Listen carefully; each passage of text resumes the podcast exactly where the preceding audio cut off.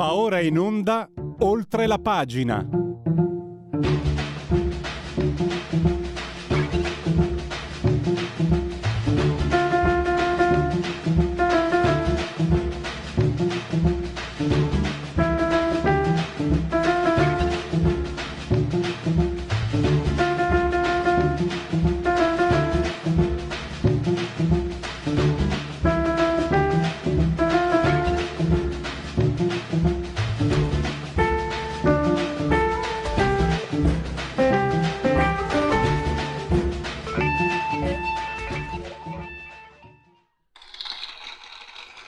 Applausi per questa meravigliosa sigla. Siete sempre in simultanea quando sono scoccate le 10.40 con Radio Libertà. Questa è la trasmissione della rubrica Oltre la pagina. Insieme allo splendido dottor Federico Borsari, saldamente sulla tolla di comando in regia tecnica.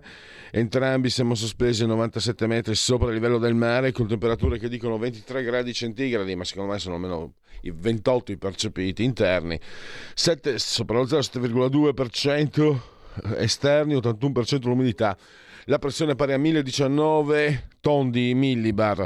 L'abbraccio forte forte forte come sempre rivolto al signor Angela, Clotilde e Carmela. Esse loro ci seguono, ma vi garantisco anche che ci seguiscono. Dal canale televisivo il 252 potete anche guardarci con Smart TV, Far TV, perché eh, Radio Libertà è diventata ormai da mesi una radiovisione. E Ah, c'è anche Alexa, accendi Radio Libertà, passaparola, ve ne saremo riconoscenti, poi c'è eh, il nuovo social Twitch, siamo tornati su YouTube, abbiamo la pagina Facebook, abbiamo il sito uh, radiolibertà.net, ottimo abbondante, abbiamo la Radio DAB, fatevi cullare dal suo algido suono digitale e abbiamo le applicazioni che vi permettono di seguirci. Ovunque voi siate con smartphone, iPhone, tablet, mini tablet, iPad, mini iPad e tutte le altre diavolerie. Quindi siete avvisati. Iniziamo subito parlando di un tema che qua è proprio di casa, un tema al quale siamo ovviamente molto molto legati. Lunedì, se non se vi è sfuggito, come sempre vi consiglio di recuperare. No, recuperatelo davvero perché è una, è una sintesi che eh, svolta a fine novembre 2022 eh, dà lo stato dell'arte sull'autonomia. Ci sono eh, riportati i giudizi eh, anche di, di alcuni, mm, c'è Francesco Palermo, professore di diritto pubblico. Molto interessante quel che dice Alberto Clò, che è esperto di politica energetica. Attenti ai particolarismi, sì va bene l'autonomia, ma attenti, ci avvisa. E poi c'è Mario Bertolissi, che è un antico costituzionalista, ho avuto modo di intervistarlo e conoscerlo personalmente anche tanti anni fa.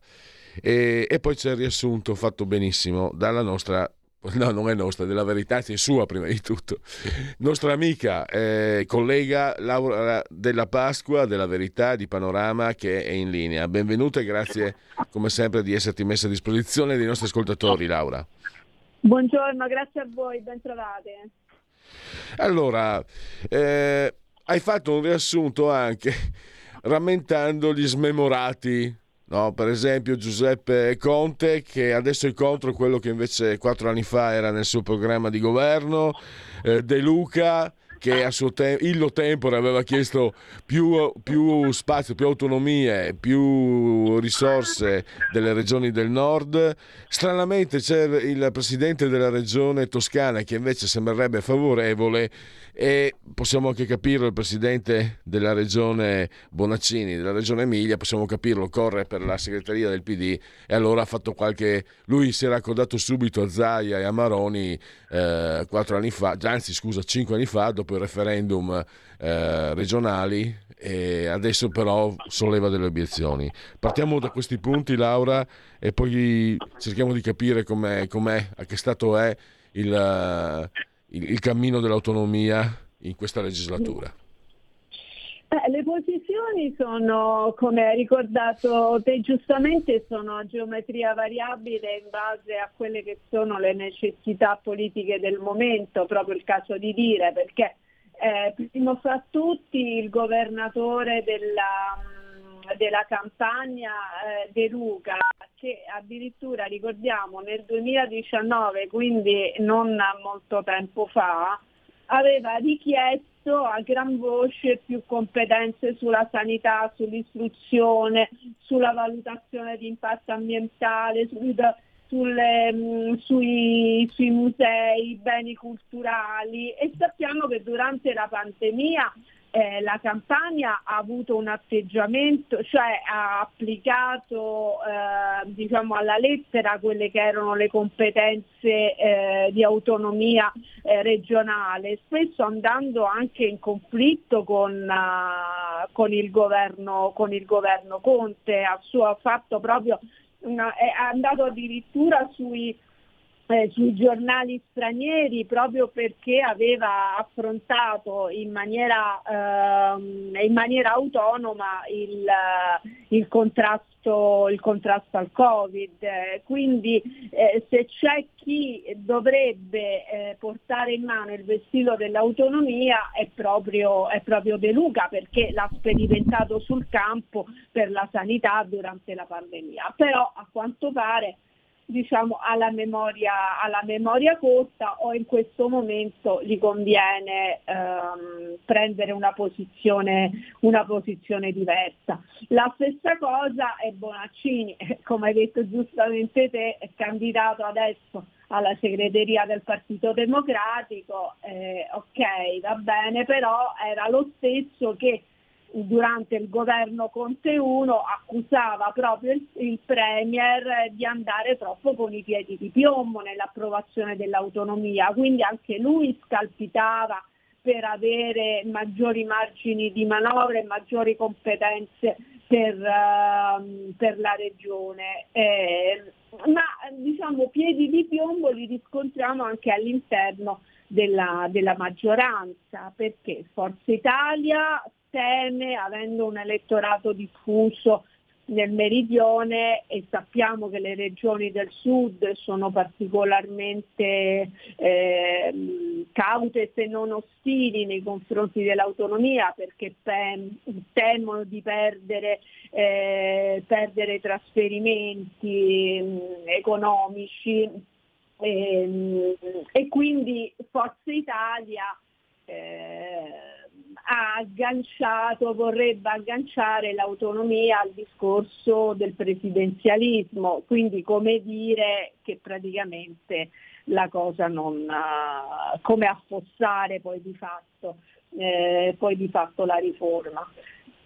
Il problema è che eh, poi si danno le, eh, i motivi per cui si, si dice no al, alla riforma sono un po' diciamo, delle, dei motivi un po' capziosi che, che vanno approfonditi e che, che, andrebbero discussi in maniera senza eh, pregiudizi ideologici. Prendiamo ad esempio Mm, il discorso della, dell'istruzione. Si dice, beh, ma allora avremo scuole di serie A e scuole eh, di serie B, a parte il fatto che, insomma, voglio dire, le scuole dipende, mh, mm, dipende molto dal, dal grado, dalla qualità del, eh, del sistema, della qualità degli insegnanti. È come eh, scusa, se, scusa Laura, Laura, ti interrompo sì. perché c'è un punto importante che tu riporti, riportando le voci di Totti, Presidente, non sì. vengono e sarebbe veramente eh, pericoloso pensarlo, non vengono toccati i programmi per quanto riguarda le scuole,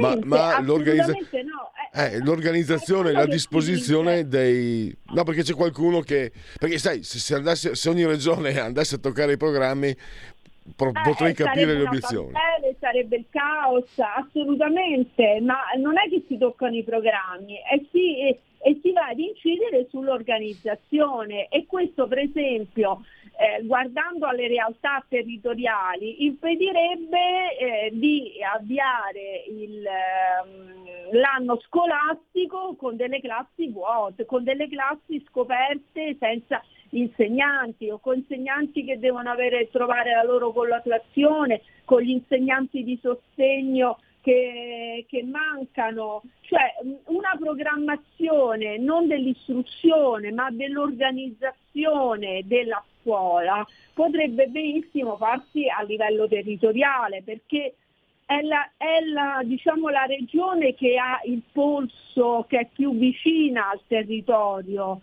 che ha il polso della situazione e lo stesso vale per la sanità. Peraltro una sanità di serie A, una sanità di serie B, se proprio vogliamo fare delle classifiche, di fatto già esiste perché altrimenti non ci sarebbe il cosiddetto turismo, eh, turismo della salute, eh, mh, per cui chi ha eh, diciamo, necessità di farsi una, eh, un'operazione importante e delicata dalla campagna mi va a finire in Lombardia, con poi con risultati diciamo, di maggiori costi per la regione eh, perché comunque la regione deve pagare per questo, diciamo per, uh, per il paziente, per il malato che affronta un'operazione non sul suo territorio ma in un'altra regione. Quindi diciamo sono un di, sono un po' di cavilli degli oppositori che hanno più il carattere di una strategia politica legata al momento a quelle che sono appunto le geometrie della, eh, della politica più che eh, un, vero e proprio, un vero e proprio fondamento. Tra l'altro Calderoli è stato anche molto chiaro sul discorso per esempio ehm, che si può partire dalla spesa storica, il che preoccupa le regioni del sud che usufruiscono della maggior quota di trasferimenti, però poi in base ai costi e ai fabbisogni standard eh, superarla. Eh, eh, bisognerebbe anche rimettere mano ai discorsi dei costi standard perché non è ammissibile che per esempio per quanto riguarda la sanità alcune prestazioni abbiano un costo al nord e ne abbiano un altro nel, in una regione del, del mezzogiorno. Ecco. E tra l'altro sui trasferimenti, eh, Laura, c'è anche, riporti anche eh, quello che ha spiegato il ministro Calderoli, eh, sì. sulla riduzione dei trasferimenti, in realtà eh, non, non, ci sarà nulla del genere. Se una regione riesce a risparmiare, anzi avrà la, la libertà o di abbassare le tasse o di migliorare i servizi. Eh, ma poi soprattutto quello che mettono in evidenza i costituzionalisti è che si eh, accorcia la catena delle responsabilità nel senso che poi eh, la maggiore autonomia induce eh, a un maggior senso di responsabilità da parte dell'amministrazione del territorio che, eh, poi il, eh, che poi può essere premiato o, eh, eh oppure, eh, oppure, punito in, in, sede elettorale. Cioè è più individuabile quella che, eh, che sono appunto le, mh, quella che è la catena delle responsabilità che adesso essendo più lunga perché tutto accentrato nello Stato centrale è difficile da da individuare. E c'è anche, mm, ci sono anche il, il residuo fiscale eh, che appunto stavi spiegando, si parte dalla spesa storica e poi si adegua. Ma allora, Laura, visto che ci hai lavorato sopra, ti sei preparata, hai sentito eh, esperti, eccetera, quindi hai maneggiato la materia, eh, che rischi corre il percorso dell'autonomia secondo te? Perché è vero che qui giochiamo in casa, eh, per carità non mi nascondo, eh, noi siamo molto favorevoli, no? Però francamente, mh, non so, parliamo di immigrazione? Io riconosco che magari ci sono certe ragioni, si può discutere, ma sull'autonomia eh, mi sembra che già l'atteggiamento conciliante, dialogante di chi, porta avanti, di chi porta avanti questo, eh, questo, processo di trasformazione sia positivo. Io non riesco a vedere lati negativi. Tra l'altro Tiglio Fontana recentemente, Presidente della Lombardia, ha detto eh, no, i soldi non, cioè, li teniamo fuori da, da questo discorso. Intelligentemente, secondo me, perché se parli di soldi magari qualcuno si spaventa. Parliamo di organizzazione parliamo del fatto che lo, lo, lo dimostra, lo, lo, dice anche il buon senso. Se riduce la burocrazia vai a risparmiare risparmiare soldi. Forse c'è qualcuno che ha paura di questo. Eh, sì, da una parte c'è questo, da una parte perché naturalmente in alcuni punti chiavi della macchina amministrativa si andrebbe a far chiarezza e quindi alcune, diciamo, eh, alcuni mandarini, alcune, alcuni feudi potrebbero essere scardinati, però io vedo in tutto questo più che altro una, uh, una motivazione di ordine, di ordine politico. La, insomma, alcuni cambiamenti di posizione all'interno del PD si spiegano non dal punto di vista della eh, o meno della riforma quanto proprio da esigenze politiche, abbiamo detto. Quello stesso per quanto riguarda Forza Italia e per quanto riguarda anche, anche Fratelli d'Italia. Quindi ehm, la riforma deve fare i conti con, eh, con quelle che sono poi le, eh, le strategie politiche del momento, non c'è niente fare. Cioè, è, è illusorio, è un'utopia pensare, poter pensare che adesso il Partito Democratico in calo di consensi eh, vada ad avvallare una, una, manovra in questo senso o quantomeno eh, o lo stesso, lo stesso Forza Italia che ha necessità di recuperare posizioni nel sud strappando dove è in competizione con i 5 Stelle. Non è, come al solito non è, più, non è nel merito che si gioca una partita, ma la partita si gioca esclusivamente sul piano politico. Ho trovato anche, lo, lo, dicevo in apertura, quello che ha detto eh, esperto di, chi ti ha detto esperto, Alberto Colò, esperto politiche energetiche, sull'interesse nazionale. E, e io mi sono chiesto questo. Eh, sai il caso, diciamo, delle trivellazioni in Alto Adriatico? Zaia, qualcuno si è stupito, in realtà io c'ero, ho scritto un sacco di articoli per la Padania eh, la Lega è sempre stata contraria perché c'è il fenomeno della subs. C'era, io sto parlando di vent'anni fa, non so lo stato dell'arte dal punto di vista scientifico come sia ora. Le trivellazioni, essendo la costa adriatica italiana sabbiosa, mentre quella eh, slava, ex jugoslava, è più rocciosa, le trivellazioni hanno l'effetto negativo, cioè comportano la subsidenza e lo sprofondamento di Venezia. E io eh, torno a quello che dice Clò, attenzione se non vogliamo inciampare bisogna tenere presente che l'interesse nazionale viene prima, se c'è una procedura, se c'è un lavoro di interesse nazionale, quello deve essere fatto. E il parere locale necessariamente scende in secondo piano, anche se si augura sempre che ci sia un dialogo, un confronto. Allora mi domandavo come venirne fuori, perché è un problema quello delle tribolazioni nell'Alto, Adriatico per Venezia. Mi ricordo c'era uno studio autorevole, insomma, se poi è cambiato lo stato, ripeto, se è cambiato lo stato dell'arte chiedo vegna perché sono anni che non seguo più quel problema, ma vent'anni fa era una cosa molto sentita, molto seria. Ma il tema della subsidenza, subsidenza era stato sollevato eh, dalle, dai movimenti ambientalisti, eh, però ehm, è stato anche molto contestato a livello, a livello, scientifico. Tra l'altro se noi blocchiamo le trivellazioni c'è comunque la Croazia che continua a sfruttare le nostre, che praticamente è davanti a noi e quindi continua a sfruttare le nostre, le nostre risorse, le risorse che offre, che offre l'Adriatico. Eh, ma qui bisogna mettersi un attimo, bisogna capire che cosa, che cosa vogliamo fare. Eh, se vogliamo meno gas, meno riscaldamento, meno, eh, meno industrie eh, eh, quindi salvare l'ambiente o, eh, oppure dobbiamo venire a patti con,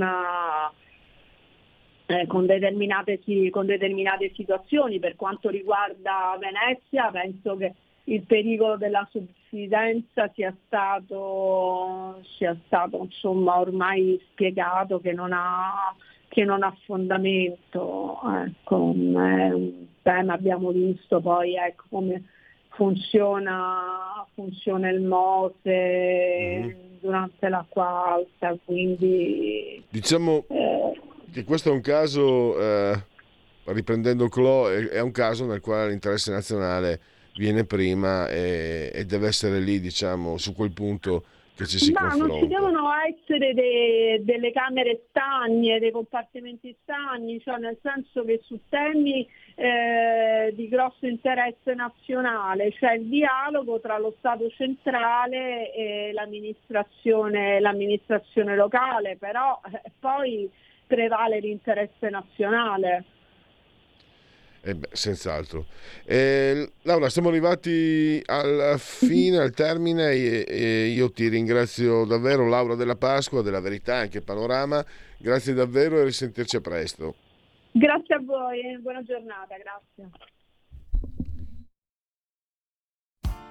Tutte le domeniche, dalle 8 alle 10, la rassegna stampa del giorno e alcuni dei fatti principali della settimana che si è appena conclusa, con ospiti e telefonate in diretta. La domenica mattina non perdere contatto con la realtà su Radio Libertà, senza filtri né censure.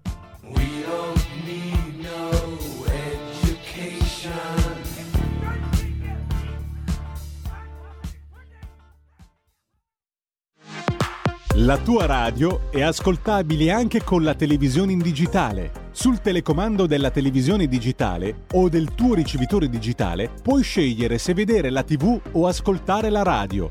Risintonizza i canali radio e troverai anche Radio Libertà, canale 252.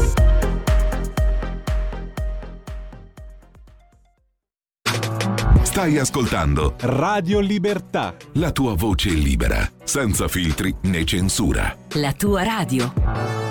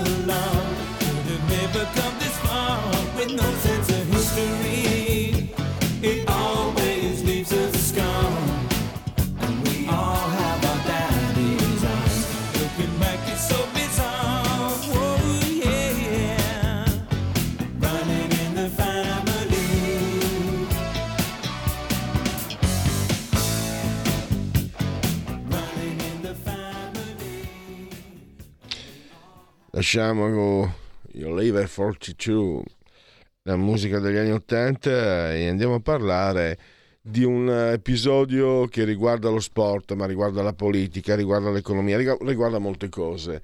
La, la situazione Juventus, la situazione Bonni. E il CDA si è dimesso, Andrea Agnelli non è più presidente, con lui eh, arriva bene, torna male, come ha ironizzato qualcuno sul web. E poi c'è questa figura eh, che sembra piovuta dal cielo, ma così non è, Daniela Marilungo, colei che diciamo non ha firmato, non ha dato... Eh, non ha dato il suo voto, il proprio consenso. Di questo e altro parliamo con Andrea Muratore, analista geopolitico ed economico, lo potete leggere su Inside Over, True il giornale.it e altro ancora. Bentornato Andrea e grazie per essere qui con noi. Grazie a te Pierluigi, buongiorno. Prima di parlare eh, di questa situazione, tra l'altro lo dico subito, eh, perché siamo in tanti noi anti-juventini naturali, non rischia niente la Juve, al massimo tre punti di penalizzazione e tutto sommato, anche se sono anti-juventino naturale, sono uno sportivo e quindi va bene così. Prima Andrea, fammi fare un passo indietro, Andrea doveva essere dei nostri due giorni fa, e, eh, però ha assistito a un furto a Roma, stazione Termini allora io ho capito che era testimone, no, lui è anche intervenuto per cercare di sventare questo furto. E gli dicevo, lui è bresciano ed è giovane, ma soprattutto è bresciano, quindi eh, anzi orceano, quindi è particolarmente generoso di cuore, perché gli ho riportato, ed è un modo per parlare del presente questo, gli ho riportato una notizia che ho letto proprio a inizio settimana sul Gazzettino. I cittadini non distratti a Venezia sono un gruppo di persone, per lo più sono pensionati, ma ancora abili, agili, arzeli e anche di più, che eh, diciamo, frequentano le calli veneziane per cercare di individuare situazioni di furto. Questo signore eh, la settimana scorsa ha fermato una zingara, i famosi zingari che non rubano, che stava ruba- derubando una turista lui l'ha fermata, sapete come sono andate le cose, è tutto documentato sul gazzettino. Lui si è beccato un, non un semplice graffio, cioè gli ha portato via due strisce di, di pelle dalla guancia che sono larghe quasi un centimetro l'una. Quindi potete immaginare anche. Eh, la turista ancora un po' lo insultava e gli astanti hanno preso la posizione della zingarella che non ruba. Quindi Andrea gli è andata anche pure bene perché per giunta mi diceva ha trovato una persona buona di cuore che gli ha guardato il bagaglio perché se no in quella situazione rischiava veramente, come dicono come dicono eh, a Reykjavik, di restare cornuto e mazziato. Andrea, come esatto. sono andate le cose? Esattamente come le hai riportate te, purtroppo a Roma c'è un problema strutturale di questo tipo. Va detto, me ne parlano anche con eh, grande dolore tante persone per bene romane, dove il problema dell'ordine purtroppo è la derivata prima del problema di totale ingestibilità di una città che è preda di lobby, potentati e via dicendo. Cioè, Sull'Ines qualche tempo fa si diceva che a Roma bisognerebbe azzerare l'amministrazione e metterci come un governatore esterno, possibilmente tra il serio e il pacchetto militare. Dopo ogni passata a Roma, purtroppo, lo dico col, col cuore affranto, sono sempre più convinto di questa idea. Sì, beh, tra l'altro mi ricordo, Andrea, che eh, la, giunta, la, giunta, dei 5 Stelle si avvalse di un eh, assessore, importante imprenditore veneto, veneziano, uno che aveva anche simpatie per la Lega, eccetera. Lo chiamarono, se n'è andato, dicendo grosso modo quello che stavi dicendo te. C'è una situazione. Certo i 5 Stelle hanno dato un contributo sensazionale al peggioramento, come hanno peggiorato l'Italia, quindi eh, moltissimo, moltissimo, moltissimo. Però purtroppo a Roma ci sono problemi che vengono da lontano. Sì, Gualtieri sta facendo gli straordinari, ecco. allora, veniamo, veniamo, alla situazione Juve. E soprattutto tu hai fatto un po' l'identikit di Daniela Marilungo che ai più non ce ne voglia la dottoressa, non, di, non dice, ma anzi probabilmente a lei va bene così, ai più non dice nulla, in realtà è una figura di rilievo che ha peso, ha peso anche per il suo ruolo all'interno dell'organizzazione della Juventus ed è stata lei, qualcuno ha detto che è stato insomma il braccio armato di, degli Elkan nei confronti di Andrea Agnelli. Sì, anche se non credo volontariamente, cioè io stesso ho detto che di fatto la sua mossa ha consegnato la Juventus eh, agli Elkan, però oggettivamente la dottoressa Marilungo ha agito e oggi parlano i fatti, lei non risulta tra i rinviati a giudizio, diciamo come coerenza di fronte a un rischio del genere, società quotata, con lei incaricata di supervisionare la revisione del bilancio avrebbe dovuto fare, ovvero era venuto meno il rapporto di fiducia tra un management in larga parte indagato, indiziato di pratiche fraudolente e un comitato di controllo di cui lei era presidente, che non riusciva a avere le notizie reali o credibili, ecco, anche di fronte alla tempesta mediatica, per costruire il bilancio e parlare col collegio sindacale, ha scelto la via tutelativa delle dimissioni poi ecco, il fatto stesso che noi di questa signora non abbiamo mai sentito parlare è anche legato al fatto che evidentemente da donna di affari pubblici, lobbista, ma termine che di, uso in senso assolutamente neutrale, e donna di public affairs, vuol dire che sta facendo bene il suo lavoro. Meno una persona che fa lobbying la senti nominare, più diciamo sta muovendosi bene. Stai parlando comunque della vicepresidente di Merrill Lynch, una delle più importanti istituzioni finanziarie al mondo.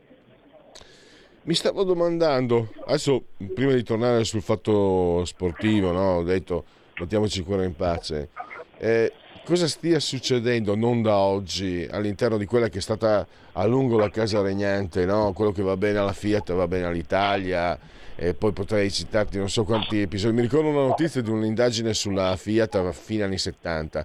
Mi ricordo, non era difficile, c'erano due reti televisive in quel periodo, no? non dovevano arrivare ancora alle private. Ho visto tutti i telegiornali, del, del, tutte le edizioni pomeridiane, mezzogiorno, sera, notte, un, tre, un, un, un tre secondi alla, al TG2 del, della luna di notte.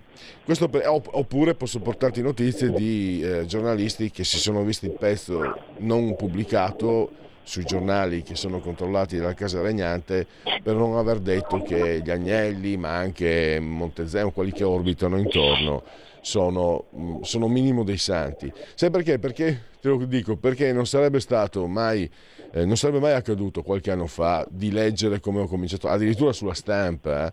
Qualche mese fa è venuta fuori questa storia dello zio Gianni che lo chiamava monociglio e troppi denti in bocca. Francamente una descrizione massacrante che, ne, che un giornalista non ci sarebbe... Ma ti dico io stesso, cioè si tratta anche di situazioni un po' private, un po' che venga, che venga resa pubblico e perlomeno è poco elegante, ma è successo ormai, è, diciamo, è, eh, lo sanno tutti, monociglio e pochi denti in bocca Andrea Agnelli quindi c'è una, spacca, c'è una frattura che, che, forse va anche al di là di quello che sta succedendo uh, con la Juventus. Andrea, così un, ti, ti, te lo chiedo una, chiedo una, tua impressione per sommi capi ovviamente perché uh, tante informazioni uh, magari non le conosciamo, non le conosciamo ancora. Cosa ne pensi? Allora, su Gianni Agnelli credo che abbia detto tutto e sul valore comunque del personaggio abbia detto tutto Vittorio Feltri in un clamoroso articolo di dieci anni fa sul giornale in cui disse Gianni Agnelli è il re d'Italia, ma non per quello che ha dato all'Italia, ma per quello che ha preso. L'atteggiamento della Real Casa torinese, ora americana, è sempre stato questo. Eh, non dimentichiamo che adesso se esce una bordata contro Andrea Agnelli non viene difficile pensare che il padre di questa operazione sia John Elkan, che sta gradualmente americanizzando tutto l'impero e anche con scelte industriali problematiche. Pensiamo solo al fatto che John Elkan è quello che ha venduto Magneti Varelli, è quello che voleva vendere Iveco tra l'altro ai cinesi, e lì grazie a Giancarlo Giorgetti che, che ha fermato l'operazione, è quello che ha fatto la fusione Stellantis che di fatto ha ceduto un patrimonio industriale anche ai francesi per logiche finanziarie, sta usando il gruppo Gebi come una cassa di risonanza personale, cercando di ricreare un po' quel potere di rete che aveva l'avvocato. La Juventus è l'ultima torre che doveva cadere e la mossa, ecco, anche incentivata dalle dimissioni della Mariluco, dagli evidenti problemi gestionali di Andrea Agnelli, l'hanno accelerata. Eh, mi viene da pensare ci sia in corso la fine, la deitalianizzazione totale dell'impero Exor, che come dicevi tu giustamente, anche solo per un timore reverenziale mediatico, politico, si insiste nell'associare volontariamente all'Italia, ma ormai è un potentato globale con poche ramificazioni nazionali, io penso essenzialmente CNH Iveco, e che ragiona con logiche molto più anglosassoni. Il problema è nostro, eh, è come, mh, mm, sarebbe come dire che l'equazione Fiat uguale Italia, ovvero Agnelli uguale interesse italiano, sia vero a prescindere contro ogni contraddizione. Io di questa cosa qua sono da diversi anni decisamente scettico, ora a maggior ragione. E, eh, c'è secondo te la possibilità che la Exor in futuro magari o stia lavorando per dismettere dalla Juventus, anche se mi domando chi... Beh, no, no, no, gli acquirenti della Juve li può trovare, li ha trovati l'Inter, quindi sono anti-juventino naturale, ma non sono un cieco. Mi leggi nella mente Pierluigi, perché secondo me in prospettiva l'obiettivo è questo, ovvero un risanamento anche duro, non a caso il direttore generale è stato nominato Scanavino, chiamato a Gedi come fedelissimo di Elkan per tagliare i costi essenzialmente, una cura da cavallo finanziaria presupponente una possibile vendita o magari l'ingresso di un socio. E eh, riprendiamo un po', scusa, l'ho lasciato a metà. Marilungo eh, viene da lontano, viene dal mondo di Goldman Sachs. Tu hai ricordato vicepresidente Mary Lynch e ha anche lavorato parecchio negli uffici legali della Commissione europea. Quindi eh, si presumo anche attività di lobbying che, attenzione, non è fuori legge, anzi è ufficiale il, il lobbismo. Eh. Mm. Quindi eh, un pezzo grosso. E poi eh, presidente del comitato interno di controllo, che probabilmente esatto. è il ruolo che è stato determinante, strategico per arrivare a una mossa e all'efficacia della mossa che lei ha portato. Esattamente, esattamente perché ecco, la Juventus si è data una sorta di mini CDA interno tra tre, i tre amministratori che non ricoprivano altre cariche, deputato a va- valutare, dare un surplus di controllo a tutto quello che succede nei rapporti tra CDA e collegio sindacale. Il fatto che questo comitato di controllo abbia riscontrato delle possibili gravità e problematiche all'interno dello stesso CDA ha fatto di fatto venire meno ogni fiducia non dimentichiamo che Marilungo è una delle massime esperte europee, potremmo dire, non solo nel diritto tributario, finanziario, bilanci soprattutto di grandi società finanziarie, ha lavorato con i derivati, ha lavorato sulla regolamentazione, quindi sulla trasparenza, ecco, quindi supponiamo abbia una fine conoscenza anche del diritto commerciale e quindi chiunque avrebbe potuto dimettersi passando in sordina, lei no.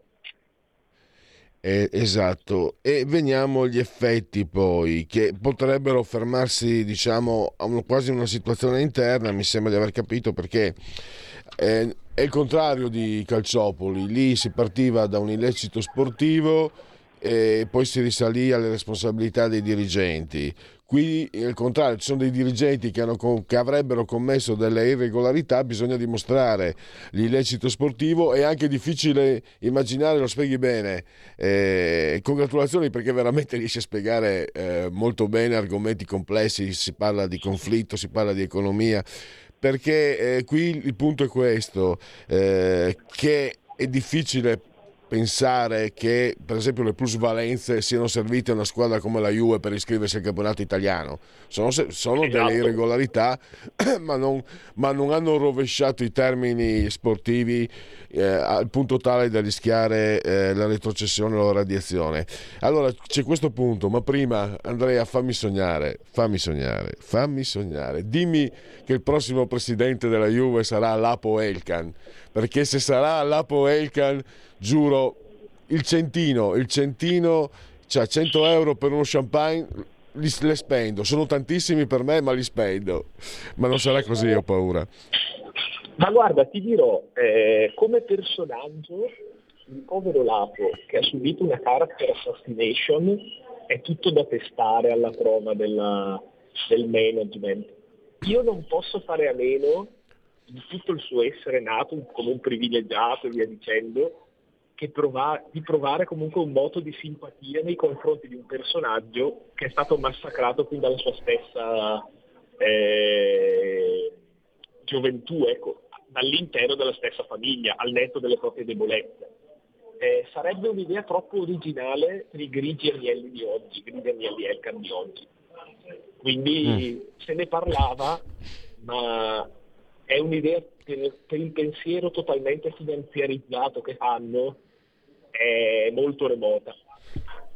Andrea, ho appena detto che voi bresciani siete generosi, tu lo sei anche un po' troppo, secondo le mie opinioni, perché Lapo, Lapo Ecami, non per quello che ha fatto non ne può importare di meno, ma per quello che è il suo ruolo, per come per anni me lo sono sentito, di, dopo quello che ha combinato me l'hanno, me l'hanno messo là come il giovane imprenditore, la giovane, sempre i premi, eccetera.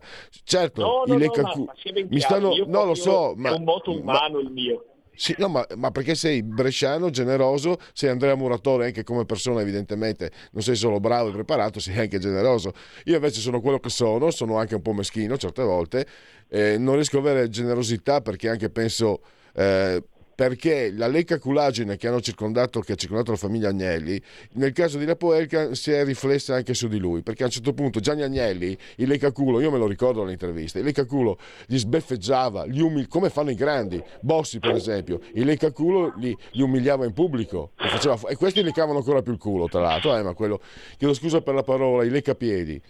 E invece Lapoelca no, no, no, ci ha marciato. Parola giustissima.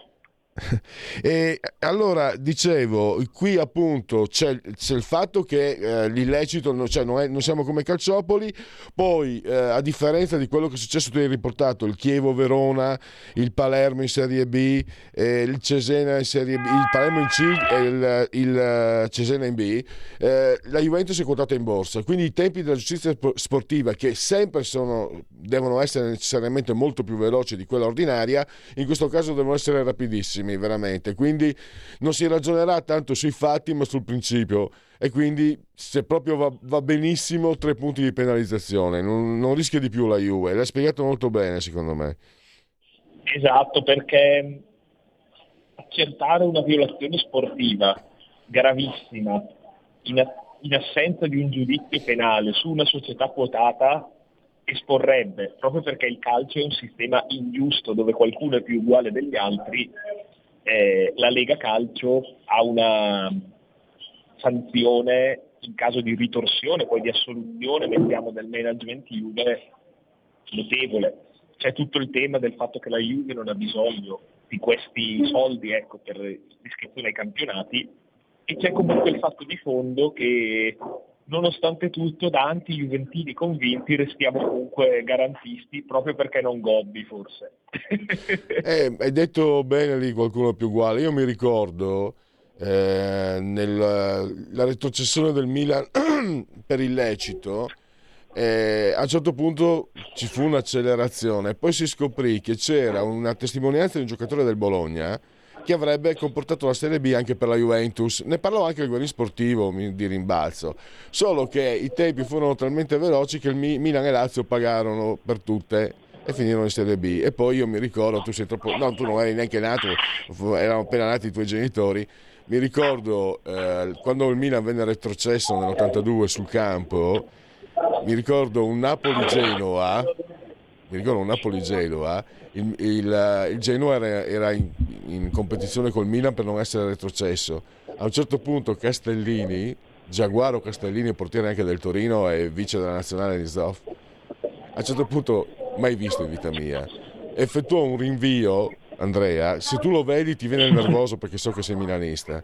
Eh, il rinvio con, la, con, con il braccio, con la mano, mandò la palla in calcio d'angolo e dopo dal calcio d'angolo i giocatori del Napoli stavano guardando il giornale, stavano leggendo il giornale e quelli del Genoa pareggiarono e il Milan andò in Serie B. Quindi io sono interista, ma la, eh, credo che, che, il Milan abbia poi il gol di Montari, eccetera, eccetera. Non so come mai i milanisti, mentre noi interisti siamo avvelenati e furiosi, mamma mia, i puri poi anche, no? Vogliamo fare. Voi milanisti avete accettato, ti assicuro che queste cose che ho detto sono documentate, sono, beh, il gol di Montari mi sembra indimenticabile. Esatto, esatto, durissima.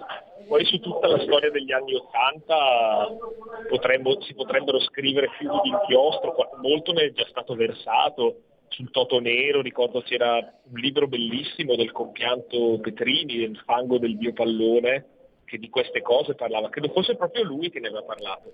Petrini. Sì. Esatto. Andrea, purtroppo abbiamo esaurito lo spazio. Io eh, ti saluto, ti ringrazio e ci sentiremo prestissimo come sempre. Grazie ancora. Un grande piacere, a presto. E adesso... Segui la Lega è una trasmissione realizzata in convenzione con La Lega per Salvini Premier. Segui la Lega prima che la Lega segua te alla Marciana o oh, seguisca te alla Pellegrina. Sono su legaonline.it, scritto legaonline.it. Potete iscrivervi, è molto facile, ve lo dico sempre, 10 euro che si possono versare anche tramite PayPal, PayPal, PayPal, senza nemmeno vi sia la necessità che siate iscritti a PayPal, PayPal, PayPal. Codice fiscale, gli altri dati richiesti, quindi vi verrà recapitata la magione e la tessera Lega Salvini Premier. Poi un gesto di autodeterminazione, un gesto volitivo. Oddio, adesso con, con la Meloni, Presidente del Consiglio, la mascella volitiva del, del nostro, vai, è un gesto di autodeterminazione vale a dire il 2 per 1000 lo potete eh, rivolgere, indirizzare a favore della Lega, scelta libera che non ti costa nulla, è molto semplice, ricordatevi il D di Domodossola, 4 il voto in matematica, e se eravate quelli che, che prendevano 10, mm, siete dei secchioni.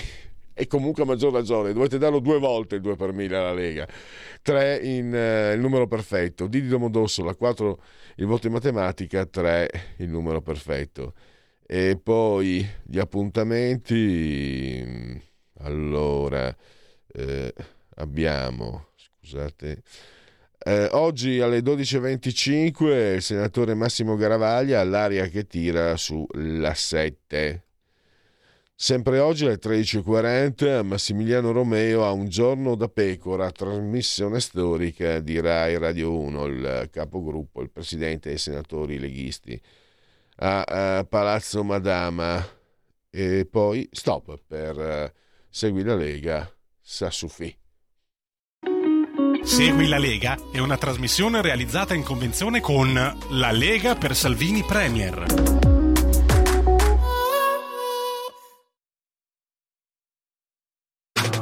Stai ascoltando Radio Libertà. La tua voce libera, senza filtri né censura. La tua radio.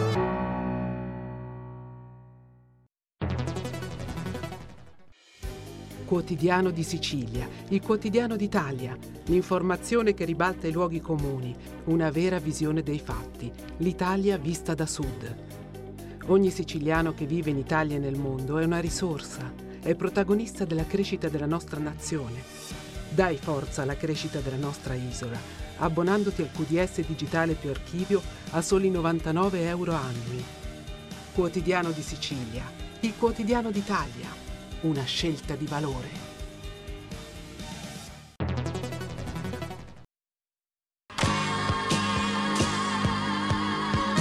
Da Davide Volpin un'ora in diretta nel passato per non dimenticare i grandi artisti e la loro grande musica. Ogni sabato dalle 17 alle 18, spazio pomeriggio su Radio Libertà.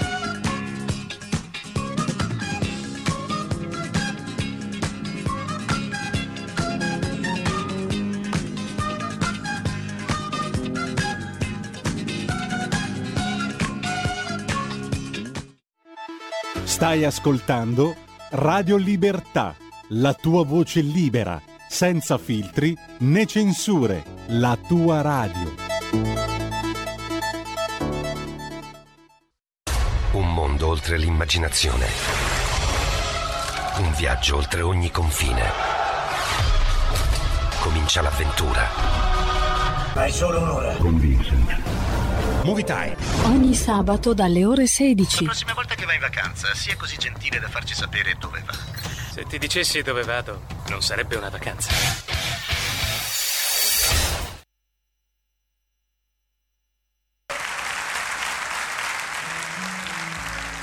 Purtroppo l'unica vera aspirazione degli uomini degli anni 90 è il successo. D'altronde è comprensibile. Il successo significa da sempre avere la stima degli altri, il riconoscimento dei propri meriti e delle proprie capacità. Ma il successo degli anni 90 ha una sua caratteristica, quella di coincidere totalmente con la popolarità. Un successo solo se è popolare. E dato che i gusti della gente sono imprevedibili, uno può essere popolare perché è bello, perché è simpatico perché è bravo, no, non perché è bravo, perché è buono, perché è patetico, perché è demenziale, perché è bravo. Eh, no, non perché è bravo, perché è ridicolo, perché è viscido, perché, perché è antipatico, perché, ma non perché è bravo, perché magari fa schifo.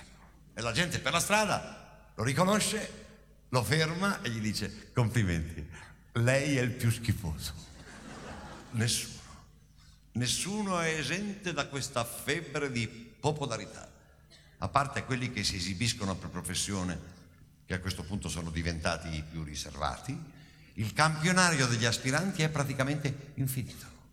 Impiegati, piccoli artigiani, consiglieri comunali, mamme di tossicodipendenti, preti, pornostar, scienziati, magistrati, giornalisti, ministri e presidenti della Repubblica. E anche papi. Tutti, vorrebbero la prima pagina del Times. Non ha importanza la qualità delle cose che fai. L'importante è farsi conoscere. E questo è un bel vantaggio per le giovani generazioni che dovevano occuparsi della loro formazione per diventare seri, preparati, uomini di pensiero. Ma quale pensiero? La vera formazione professionale è quella che ti apre le porte per andare da Maurizio Costanzo, da Geriscotti, da Frizzi, da Bonolis, da Castagna, dalla De Filippi e da Magalli e anche da Marzullo, sottovoce. E quando torni a casa, tutti ti sorridono mi guardano con curiosità, forse con ammirazione. Tu senti di avere più potere, più fascino e avverti subito negli occhi delle ragazze una luce strana che ti fa capire le enormi possibilità di affermare il tuo gene egoista, cioè di scopare. La popolarità quindi non richiede oggi una particolare genialità, anche se l'intelligenza non è un impedimento. Però dal panorama dei personaggi più famosi si arriva tristemente alla conclusione che per avere successo è meglio essere un po' cretini. Cretini ma popolari. D'altronde non esistono che due possibilità. O sei un cretino conosciuto o sei un cretino qualsiasi. Ecco, lasciamo eh, Gaber eh, ed entriamo nello spazio ormai eh, consueto di ogni venerdì alle 11.35 parola di scrittore, la rubrica che si avvale dell'imprescindibile collaborazione di Patrizia Gallini di Ardesh Comunicazione che come sempre eh, ringrazio. E parliamo di Requiem sull'ottava nota, le indagini del capitano Mariani, Avagliano Editore, 23 euro, 592 pagine. L'autore, eh, che è scrittore ma anche altre cose ancora, lo abbiamo in collegamento Skype, lo saluto, lo ringrazio, Giovanni Taranto, eh, benvenuto sui nostri schermi. Grazie, buongiorno. Allora, eh, ieri abbiamo fatto una, una, bella chiacchierata con Giovanni, lui proprio è in, è in, uh, in prima fila nella lotta alla Camorra, nella società Napoli. Eh, allora, partiamo da questo, Giovanni, essere scrittore fa parte proprio, mi sembra, di una specie di, di uno dei, delle tante frecce che hai nella tua faretra, nella tua lotta ormai decenna, pluridecennale contro la malavita. Beh, io nasco cronista di giudiziaria, come cronista di nera e l'ho fatto per 40 anni, prima da corrispondente, poi da redattore, da caposervizio, poi da direttore infine di carta stampata e tv.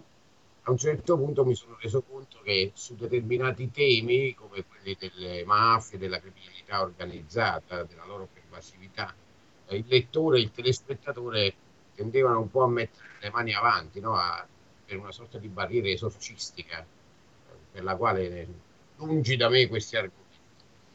Però mi interessava riuscire a comunicare con il lettore, il telespettatore, mi, riuscivi, mi interessava spiegare i meccanismi della criminalità organizzata, mi interessava fare in modo che eh, si prendesse posizione eh, rispetto a quelli che sono i problemi delle mafie, racket, usura, insomma, il loro in, infiltrarsi ovunque.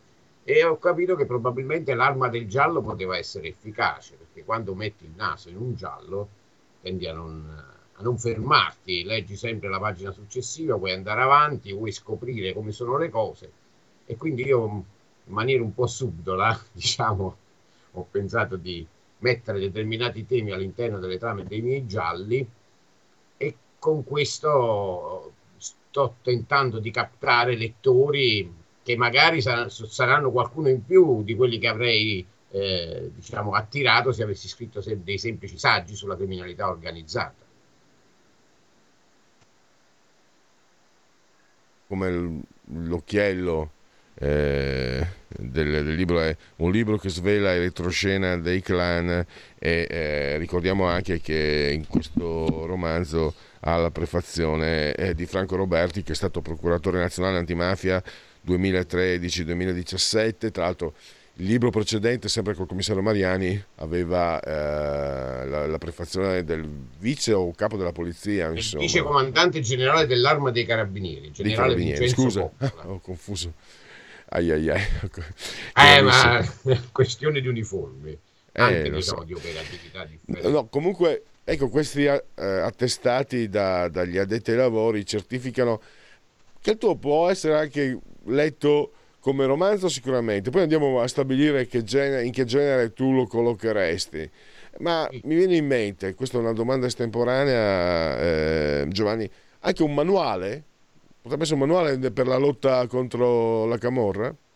Eh, diciamo che sicuramente, come si dice, conoscere il nemico è il primo passo per poterlo combattere efficacemente. Eh, questo è uno dei miei scopi, fare appunto conoscere come operano le mafie, come ragionino eh, eh, quelli che nelle mafie eh, hanno le loro radici e quindi come ragiona un boss, come ragiona un sicario, come ragiona qualcuno che decide di pentirsi magari in maniera strategica per fornire informazioni fasulle credo che sia importante ehm, riuscire a comprendere determinate, eh, determinati argomenti perché altrimenti li sentiremo sempre lontani da noi, non faremo mai una scelta di campo precisa, non saremo mai eh, nella condizione di sentirci coinvolti in quella che è la lotta e che deve essere la lotta globale alle mafie. Finché noi la deleghiamo soltanto alla magistratura, alle forze dell'ordine, e non facciamo invece come cittadini la nostra parte, non scendiamo in campo in maniera decisa, eh, anche semplicemente con gli atteggiamenti corretti di ogni giorno e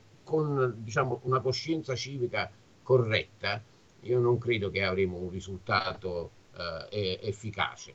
Per cui spero che eh, i miei romanzi possano almeno dare, possano almeno dare uno strumento in più per comprendere mh, come agisca il nemico e come pensi il nemico.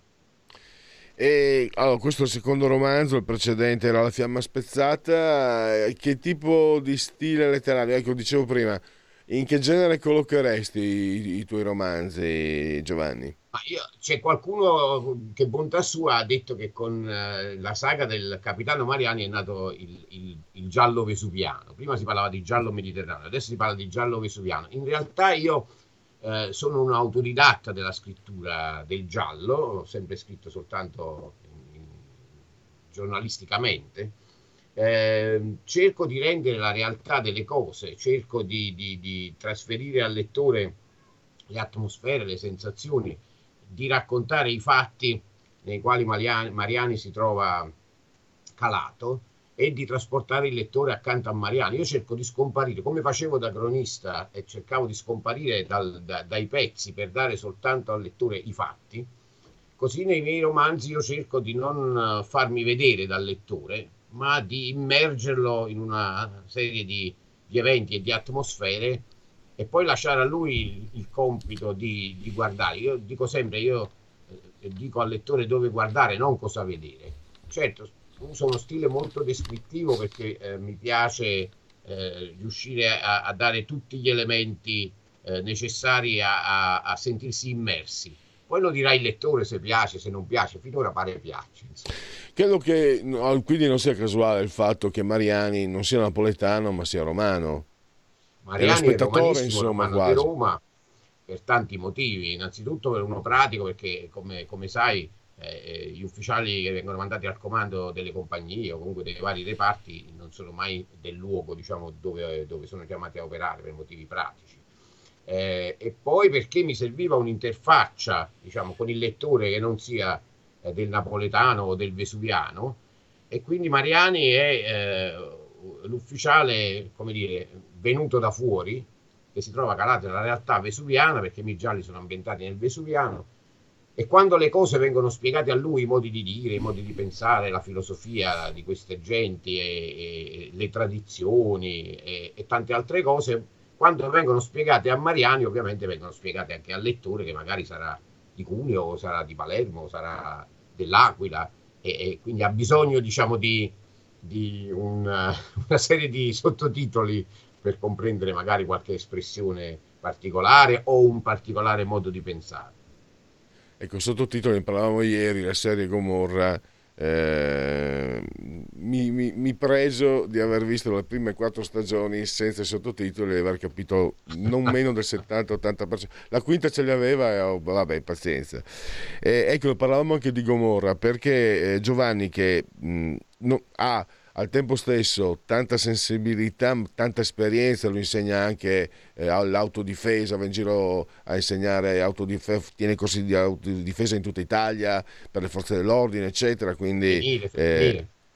Eh, eh, eh, sì, mi diceva una cosa che, che, secondo me è giusto riprendere, per quelli come me entusiasti della serie Gomorra, l'ho trovata eccezionale, l'ho trovata molto shakespeariana eh, ho pensato un po' tra Shakespeare e anche la tragedia greca, eh, però mi ha detto una cosa, bisogna stare attenti a come si manipolano perché possono finire eh, ovunque. E quindi senza io gli riportavo a Giovanni l'esperienza che ha avuto la mia compagna, un suo collega di lavoro che era divorziata, aveva dei problemi e il figlio dopo di 16 anni, dopo aver visto Gomorra, voleva fare il boss, voleva fare anche lui, o il boss, il picciotto, quello, quello che volete. Insomma. Io, io, non metto in dubbio la qualità diciamo, televisiva, insomma, cinematografica de, de, di una serie, mi limito a, a, a, cogliere però alcuni segnali che sono importanti. E, e mi limito a sottolineare che in determinati ambienti, in determinate fasce d'età, in determinate fasce sociali, ci sono decine di migliaia di giovanissimi che purtroppo sono preda della controcultura mafiosa perché ancora sono eh, condannati per il momento a, a, a, vivere e a crescere in determinate realtà e per loro che non hanno alcuno strumento adeguato di decodifica a questo tipo di eh, produzioni eh, si trasformano inevitabilmente eh, in una Bibbia della strada da seguire. Io credo che occorrerebbe fornire loro qualche strumento di decodifica più adeguato. Eh, perché altrimenti rischiamo di eh, fare di queste produzioni eh, una sorta di eh, modello da seguire eh, che può esaltare delle, delle, eh, delle, dei desideri, delle voglie di, di crescita all'interno di eh, ambienti e organizzazioni criminali che in quelle zone, in determinati contesti, si pongono per quei ragazzi come l'unica alternativa possibile e questo è molto grave. Per cui io credo che assolutamente questo tipo di produzioni debba, dovrebbe essere insomma, eh, accompagnato per questo tipo di, di, di, di, platea da delle chiavi di decodifica molto molto molto più chiare eh, di quelle che invece diciamo, i, i, i network eh, stanno proponendo in questo momento. E ti chiedo Giovanni allora quanto, però quanta presa eh, ha eh, la Camorra cioè, quanto è competitiva rispetto alla società civile, perché io ho una prospettiva forse anche troppo di, non di parte nel senso, questa è la della Lega, ma proprio la prospettiva, mi occupo di, di politica, di cronaca, di economia, eccetera, di una società che sta deteriorandosi, la società italiana. Eh, credo che tu sia più giovane di me, però comunque non so se sei d'accordo, io negli ultimi 30 anni, soprattutto negli ultimi 20, a livello completo, totale. La società italiana è deteriorata, ma non è deteriorata solo nelle sue classi dirigenti, ma anche nel, nel popolo.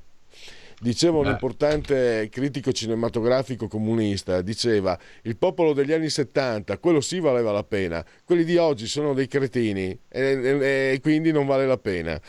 Eh, per carità, non è che quello che dice questo, è, comunque è un critico serio. Allora, quanto può essere competitivo un sistema come quello camorrista che anche dei codici immagino facilmente riconoscibili, quindi che esercitano influenza su un giovane. Un giovane ha bisogno di avere davanti chiarezza e trasparenza.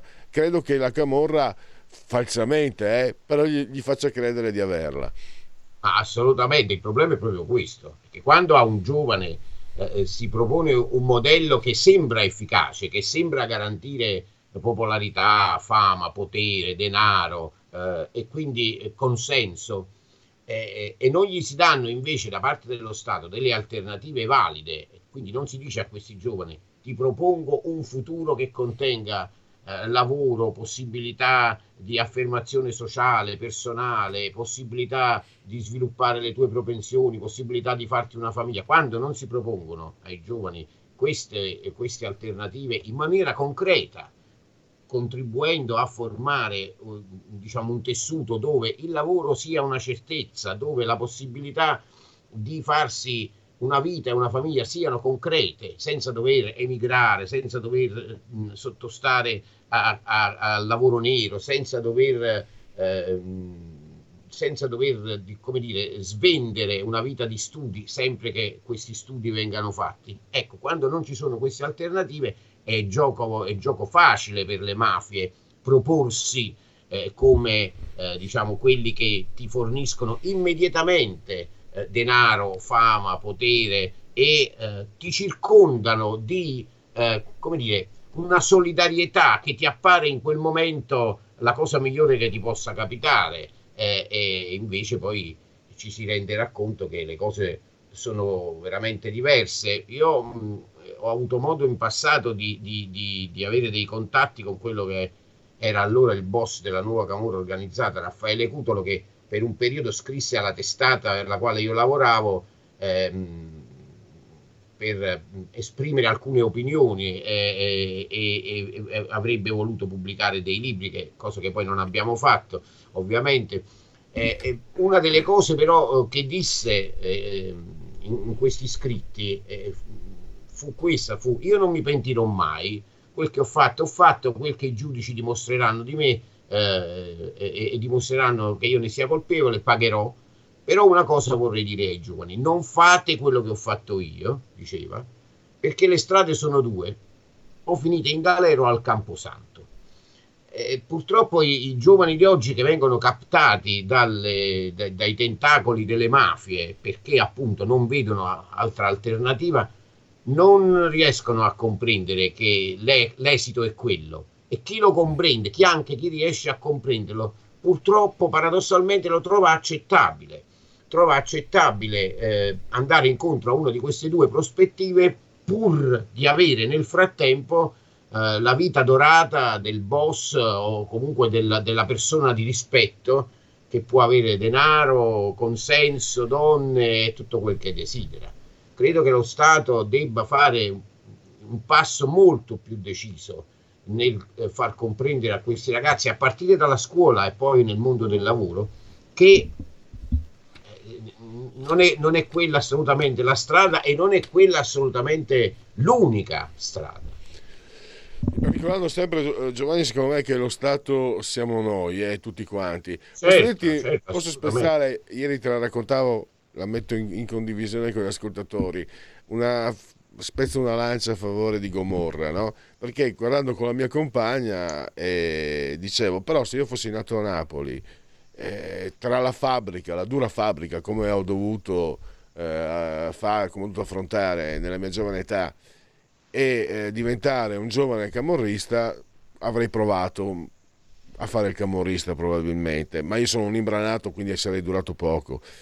Poi c'è la scena, quella scena in discoteca, quando Don Pietro Savastano fa la pipì nel bicchiere e come gesto di sottomissione gli fa bere la sua urina a, all'immortale.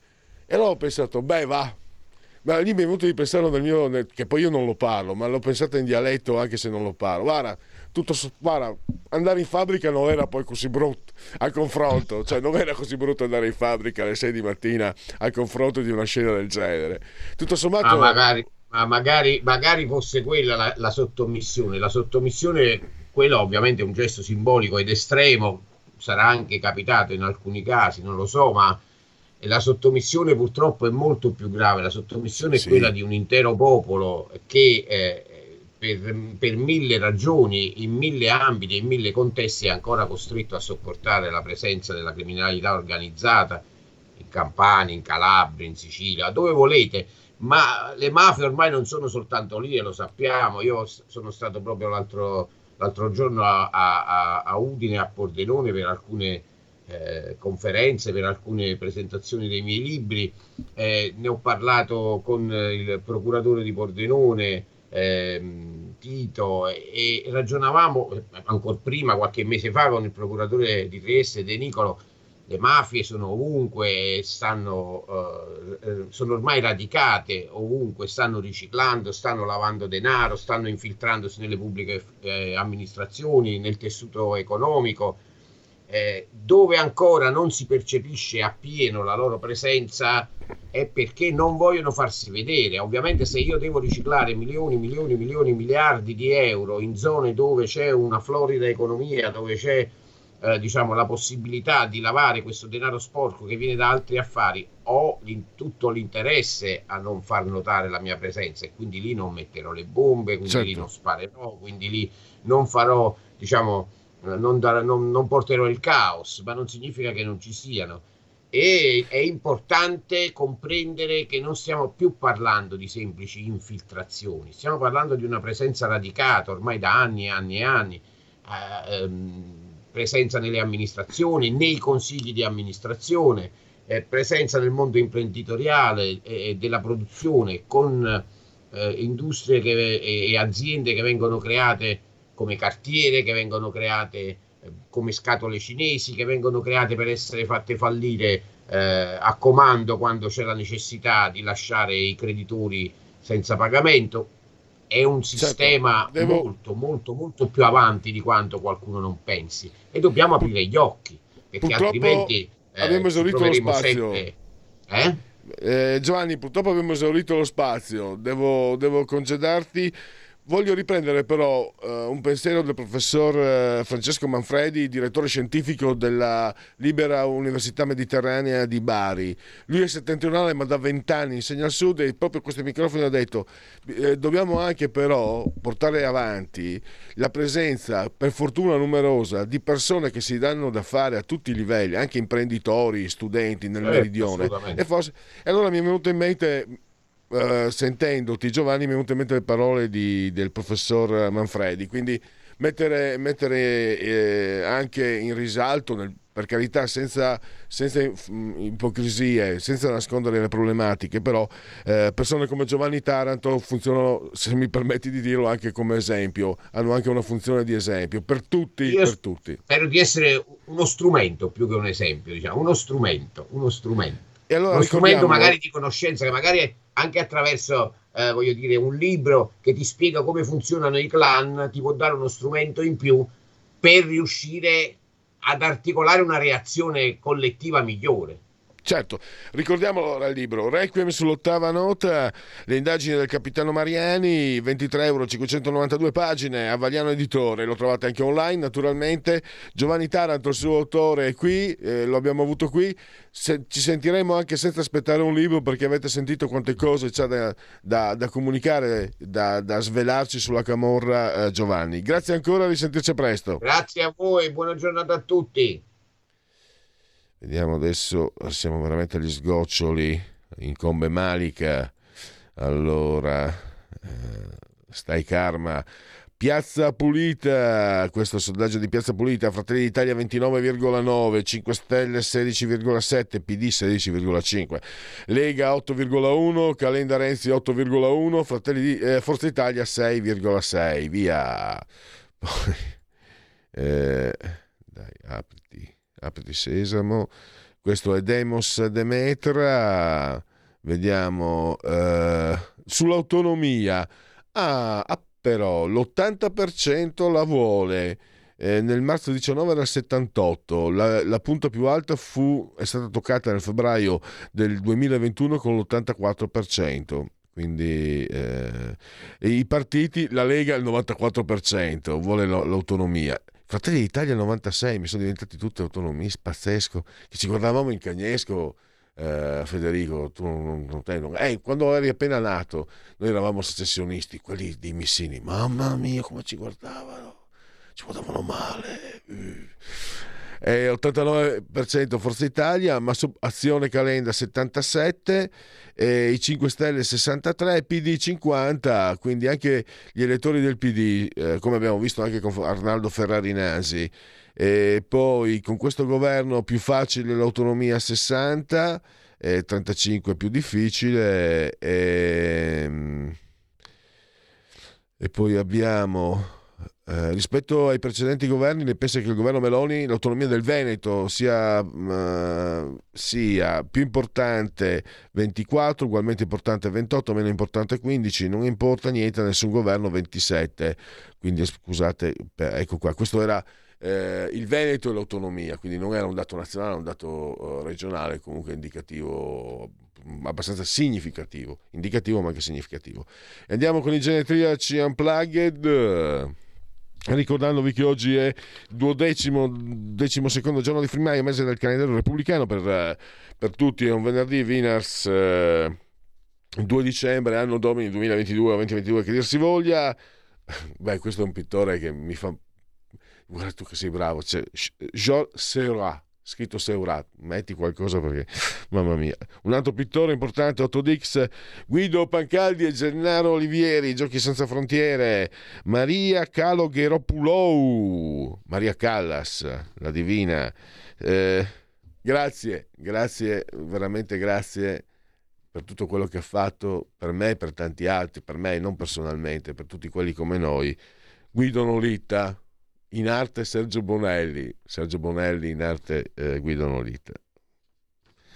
Gianni Versace, eh, grandissimo stilista, eh, ucciso, come vi ricordate tutti, eh, qualche anno fa, è originaria di Taiwan, ma è sicuramente una donna dal fascino, dalla bellezza inaudito. Liu Si Liu, Francesco Toldo che ha detto l'Inter è speciale, l'Inter è per sempre.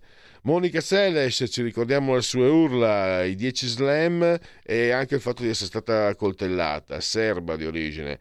Eh, correva contro Pantani e anche con il doping Jan Jurrik e ha giocato nel Milan, nel Torino, nel Manchester United, adesso è diventato anche campione d'Italia due anni fa con l'Inter, Matteo, l'ottimo Matteo Darmian. Grazie all'ottimo Federico Dottor Borsari, suo autore di comando di regia tecnica, solamente come sempre, e grazie a tutti voi per aver scelto anche oggi Radio Libertà e vi auguro che già che ci sono sono generoso. Buona domenica. Miau.